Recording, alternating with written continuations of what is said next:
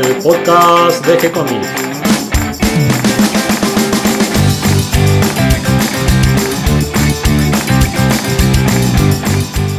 Hola dibujantes, muy bienvenidos a un nuevo episodio de G-Comics, el podcast donde hablamos de todas las técnicas necesarias para realizar un cómic, cómo dibujar un manga y todo el conocimiento requerido para dibujar esa historieta que tenemos dando vuelta en la cabeza. Mi nombre es Gonzalo García y mi intención es colaborar con todos aquellos que estén interesados en avanzar en su formación como dibujante de cómics. Y en este día viernes tratamos nuevamente temas de ciencia ficción. Me acompaña Darío. ¿Cómo estás, Darío? Todo bien, Gonzalo. Y vamos a seguir hablando del tema que ya nos estuviste contando la semana pasada, cuando hablamos de Predator. Exactamente, o Depredador. En este caso nos toca hablar de lo que sigue, ¿no? Depredador 2. Claro, porque nos estuviste contando un poco de qué trata la número uno, estuvimos viendo el personaje, cómo va apareciendo lentamente en la película, pero ahora se viene la segunda parte. La segunda parte, sí, que el director es Stephen Hopkins, ya no es eh, John McTiernan como en la primera. La producción corre por el mismo lado, es decir, están Joel Silver, Lawrence Gordon y John Davis. El guion lo siguen haciendo Jim y John Thomas, que son los creadores de, la criatura. Y bueno, después eh, en créditos, la música sigue siendo de Alan Silvestri. Los efectos especiales siguen corriendo también por Stan Winston Studio. eh, tanto los efectos especiales como la, la creación de, de la criatura en la película. La escenografía es de Rick Simpson. Y se utilizaron varias locaciones para, para esta película. Tanto como San Francisco, se rodó mucho en Los Ángeles, Los Ángeles en su gran mayoría, en Oakland y después en sets de la 20th Century Fox. Claro, ahora esta vez no estamos en medio de la selva, en Centroamérica, perdidos. No, en este caso estamos hablando de otro depredador, porque no, no quería decirlo, pero el depredador de la primera película... No nos cuentes, no nos Bueno, cuentes. no lo voy a decir, no lo voy a decir, pero este es otro. Bien. Este es otro, no tiene nada que ver. La primera película tuvo muy malas críticas al salir. Sin embargo, el público la recibió bien y tiene que haber tenido éxito como para que hayan hecho una segunda parte. Te voy a decir, el presupuesto de esta película fue de aproximadamente 35 millones de dólares. La recaudación en su primer fin de semana fue de 8 millones en su estreno. En todo Estados Unidos fue de 30 millones 669 mil 413 dólares. Y en el mundo de 57 millones 120 mil 318. Yo creo que estamos hablando de unas cifras importantes. Me encanta la, la exactitud de las cifras de 13 dólares al final y de 18 en todo el mundo. O sea, alguien estuvo contando hasta las monedas. Y sí, sí, sí, hasta, hasta los centavos se estuvieron contando. Bueno, ¿y de qué trata este Predator 2 o Depredador 2? El argumento es el siguiente. Nos encontramos en Los Ángeles en 1997. Hace mucho, pero mucho calor, en todo sentido. Hay guerra entre bandas narcos, tanto colombianas como jamaiquinas. ¿Esto qué hace? Incentiva al depredador. Al depredador le gusta todo esto, todo lo que es guerra, y más si hay calor, sangre, en fin. Hay una, eh, hay una guerra entre narcos, pero más precisamente ahora hay una guerra entre una banda, una facción de una banda narco colombiana, liderada por el Escorpio, que se enfrenta a la policía de Los Ángeles. Quienes están haciéndole frente son los detectives Leona y Dani Archuleta, y quien está a su mando es eh, el teniente Harrigan, quien llega a ayudarlos, haciendo retroceder a la banda de narcos de- del Escorpio, quienes vuelven a su búnker, que está dentro de un complejo de edificios bastante venido abajo, y a su vez el Escorpio lo que hace, junto con el resto de su gente, es reabastecerse en armamento y en munición. ¿Y cómo entra en todo esto el Depredador? Cuando ellos están ahí en ese búnker, el depredador entra por una especie de claraboya, haciéndola estallar con su camuflaje y empieza a acabar con todos, dejando solo en pie al escorpio. El escorpio escapa de, ese lugar, no sin antes tirotearse con, con la policía y con los detectives Leona Cantrell, Archuleta y el mismo teniente Harrigan, quien lo sigue hasta la azotea. Y ya una vez en la, en la azotea, el teniente Harrigan le pide que ya baje las armas, que se rinda, pero el escorpio ve que en una de las antenas de ese edificio hay una figura que lo está mirando y que es la misma figura del depredador, que si bien está, está con su camuflaje, se puede llegar a observar un poco. Y el escorpio empieza a, a tirotearlo y el teniente Harrigan, pensando que lo, lo, va a tirotear a él, le pega un tiro haciendo trastabillar al escorpio y este cae al vacío y muere.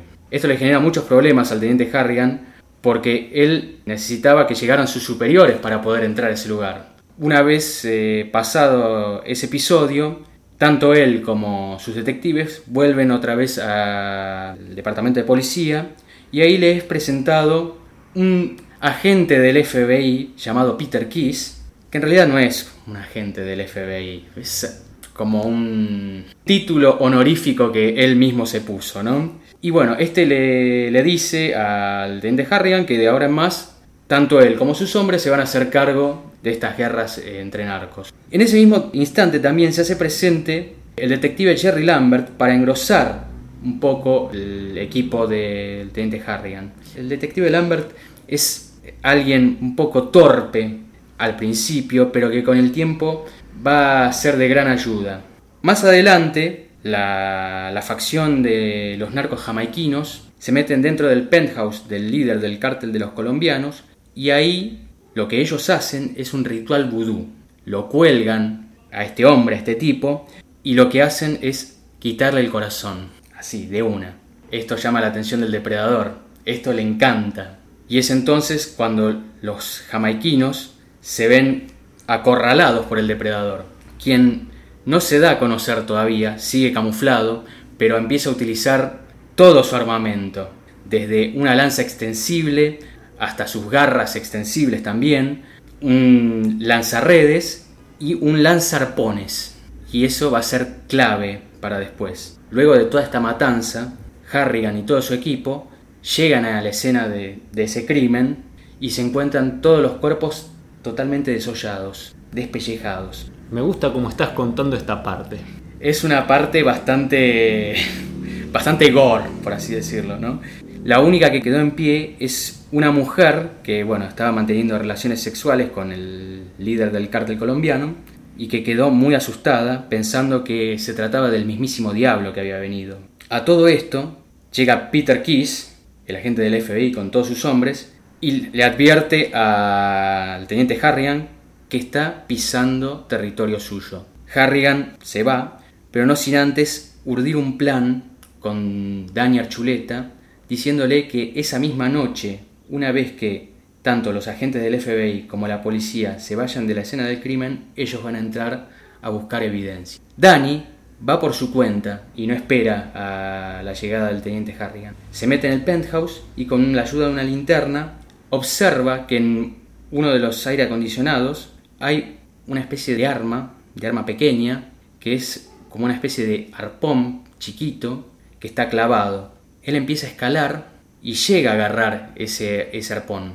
Y en ese momento él escucha la voz de Harrigan. Pero no es la voz de Harrigan, es la voz del mismísimo depredador que gracias a su máscara él puede usar una especie de mímica y puede captar frases o puede captar las voces, como en este caso en el de Harrigan. Esto hace trastabillar a Daniel Chuleta, quien está por caer, pero en ese mismo momento el depredador lo agarra del brazo y directamente termina con su vida. La cosa después sigue, el líder de la banda de los jamaiquinos, King Willy, le advierte al teniente Harrigan que no están peleando contra un ser, un ser humano, alguien normal. Él, si bien maneja toda la magia vudú y todo eso, tiene bien en claro que es alguien de otro planeta. En esta parte ya se dan cuenta que están enfrentando algo que está fuera de lo normal, que es sobrenatural o extraterrestre, y acá ya entra de pleno en acción el depredador. Exactamente. Contame un poco del armamento, un poco nos estuviste diciendo qué armas utiliza, cómo se protege, cuál es su armadura, y si conoces algo de, de su origen, de dónde viene. Bueno, mira, del origen lo que te puedo decir es que no está muy claro, porque en ninguna película te cuenta de dónde proviene el depredador, pero no te dice nada sobre de qué raza es tampoco te dice qué nombre tiene su planeta. No está muy claro, como te dije, pero en los cómics te da a entender un poco el origen del depredador. Se dice que su raza es llamada Yautja, que su planeta es Yautja Prime, que es un planeta que es, está dividido en dos, que por un lado tiene una parte que es prácticamente una selva y por otro lado es árido, seco y con una enorme actividad volcánica. Y bueno, eso obviamente lo que da es mucho calor. Entonces, eso es lo que atrae al depredador cuando viene, por ejemplo, a la Tierra y cuando estuvo en la jungla y, en los, y ahora en Los Ángeles, lo que le atrae es el calor. Y vos me preguntabas sobre sus armas. El depredador tiene diferentes armaduras. Depende el lugar donde él vaya. Por ejemplo, teníamos una armadura en la película 1 que era para la jungla y ahora en, para la ciudad también tiene otra armadura y tiene otro armamento. El diseño es un poco más tribal, ¿no? Como con diseños como de tatuajes o con más colmillos. El diseño para esta segunda película sí es un diseño más tribal, no es una armadura tan compleja como la que tenía el depredador en la jungla, si bien sigue teniendo las garras extensibles, sigue teniendo obviamente la máscara, que la máscara es alimentada por unos conductos que el depredador tiene en las dos sienes Posee también, al igual que en la, primera película, un cañón de plasma, con el cual es capaz de lanzar rayos láser. Pero a diferencia del primero, este tiene una lanza extensible, tiene una pistola que la usa tanto para lanzar redes como para lanzar arpones, lo cual no tenía el otro depredador. Tiene, al igual que el primer depredador, un dispositivo de autodestrucción, que lo tiene en el brazo izquierdo. ¿Eso es por si lo atrapan? Claro, cuando el depredador se ve acorralado, él lo que hace es accionar un dispositivo que tiene una especie de cuenta regresiva y que no es más que una especie de bomba atómica. El depredador lo que tiene es como una especie de, energía externa que, bueno, justamente lo provee para el uso de todas sus armas, para el uso también de su máscara, que su máscara tiene múltiples visiones, no solo ve en una vista termográfica, sino que puede ver también haces de luz ultravioleta o puede ver una neurovisión también, lo que sea, pero esto se ve por ahí más en los videojuegos y en los cómics. Y por último, lo que tengo que decirte es que en este eh, segundo depredador que aparece, posee también como arma una especie de disco que es pequeño, pero que lo puede hacer más grande. Es como una especie de smart disc, porque es eh, un, disco inteligente, que es también como una especie de boomerang, que él lo, lanza y vuelve otra vez hacia, hacia sí mismo, ¿no? Un frisbee más sofisticado. Sí, muy sofisticado. El depredador también posee la capacidad de camuflaje, que esto lo hace a través de feromonas. Y me ibas a nombrar algunos cómics. Sí, si bien el más importante está considerado con el nombre de Alien vs Depredador, que es una especie de crossover entre los dos alienígenas que tiene la 20th Century Fox, para mí el que está mejor dibujado y tiene una mejor trama es uno que se llama Predator Big Game que continúa un poco la historia de las dos películas, vuelve por ahí un poco hacia la primera, porque en este, en este caso el que es el protagonista de este cómic es el hermano de Dutch Sheffer. Y me nombrabas también los videojuegos. Sí, de videojuegos, bueno, el clásico Alien vs Depredador o Alien vs Predator, y después un juego para PlayStation 2 en donde el depredador es completamente protagonista, que se llama Predator Concrete Jungle, jungla de concreto. Y para cerrar el programa de hoy, podemos invitar a todos nuestros oyentes a que vean el diseño que hiciste de Depredador, que lo pueden ver en la página, estás ahí dibujándolo, la verdad que un talento enorme, Darío. Otra cosa que me estaba olvidando de decir es que eh, los depredadores poseen una gran tecnología, obviamente, y que ellos hacen viajes intergalácticos y que tienen, poseen de naves intergalácticas con las cuales viajan. Y esto es muy importante. Después lo van a ver en la película Predator 2 y van a saber por qué lo digo. Vean la película y vean el dibujo que hizo especialmente Darío para la presentación de este episodio. Espero que les haya gustado y les resulte útil todo lo que hablamos hoy. Les agradecemos a los que nos siguen y se sumaron a este episodio y a los que comparten esta idea en sus redes sociales para que seamos cada vez más. Recuerden que pueden escucharnos en iTunes, Evox, Stitcher y Tuning.